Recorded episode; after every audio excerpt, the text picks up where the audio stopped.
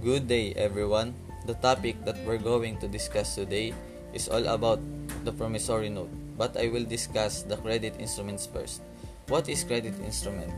Credit instruments are the documents describing details of credit and debit.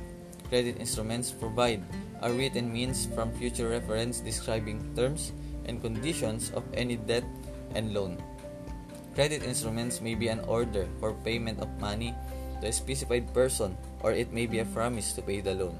Credit instruments generally in use are checks, bills of exchange, bank overdraft, and etc. Now, I will discuss the specific instrument which is the promissory note that I choose. What is promissory note?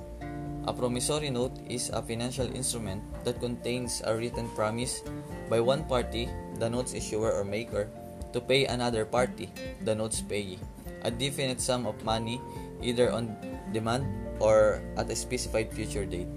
A promissory note typically contains all the terms pertaining to the indebtedness, such as the principal amount, interest rate, maturity date, date and place of issuance, and issuer's signature.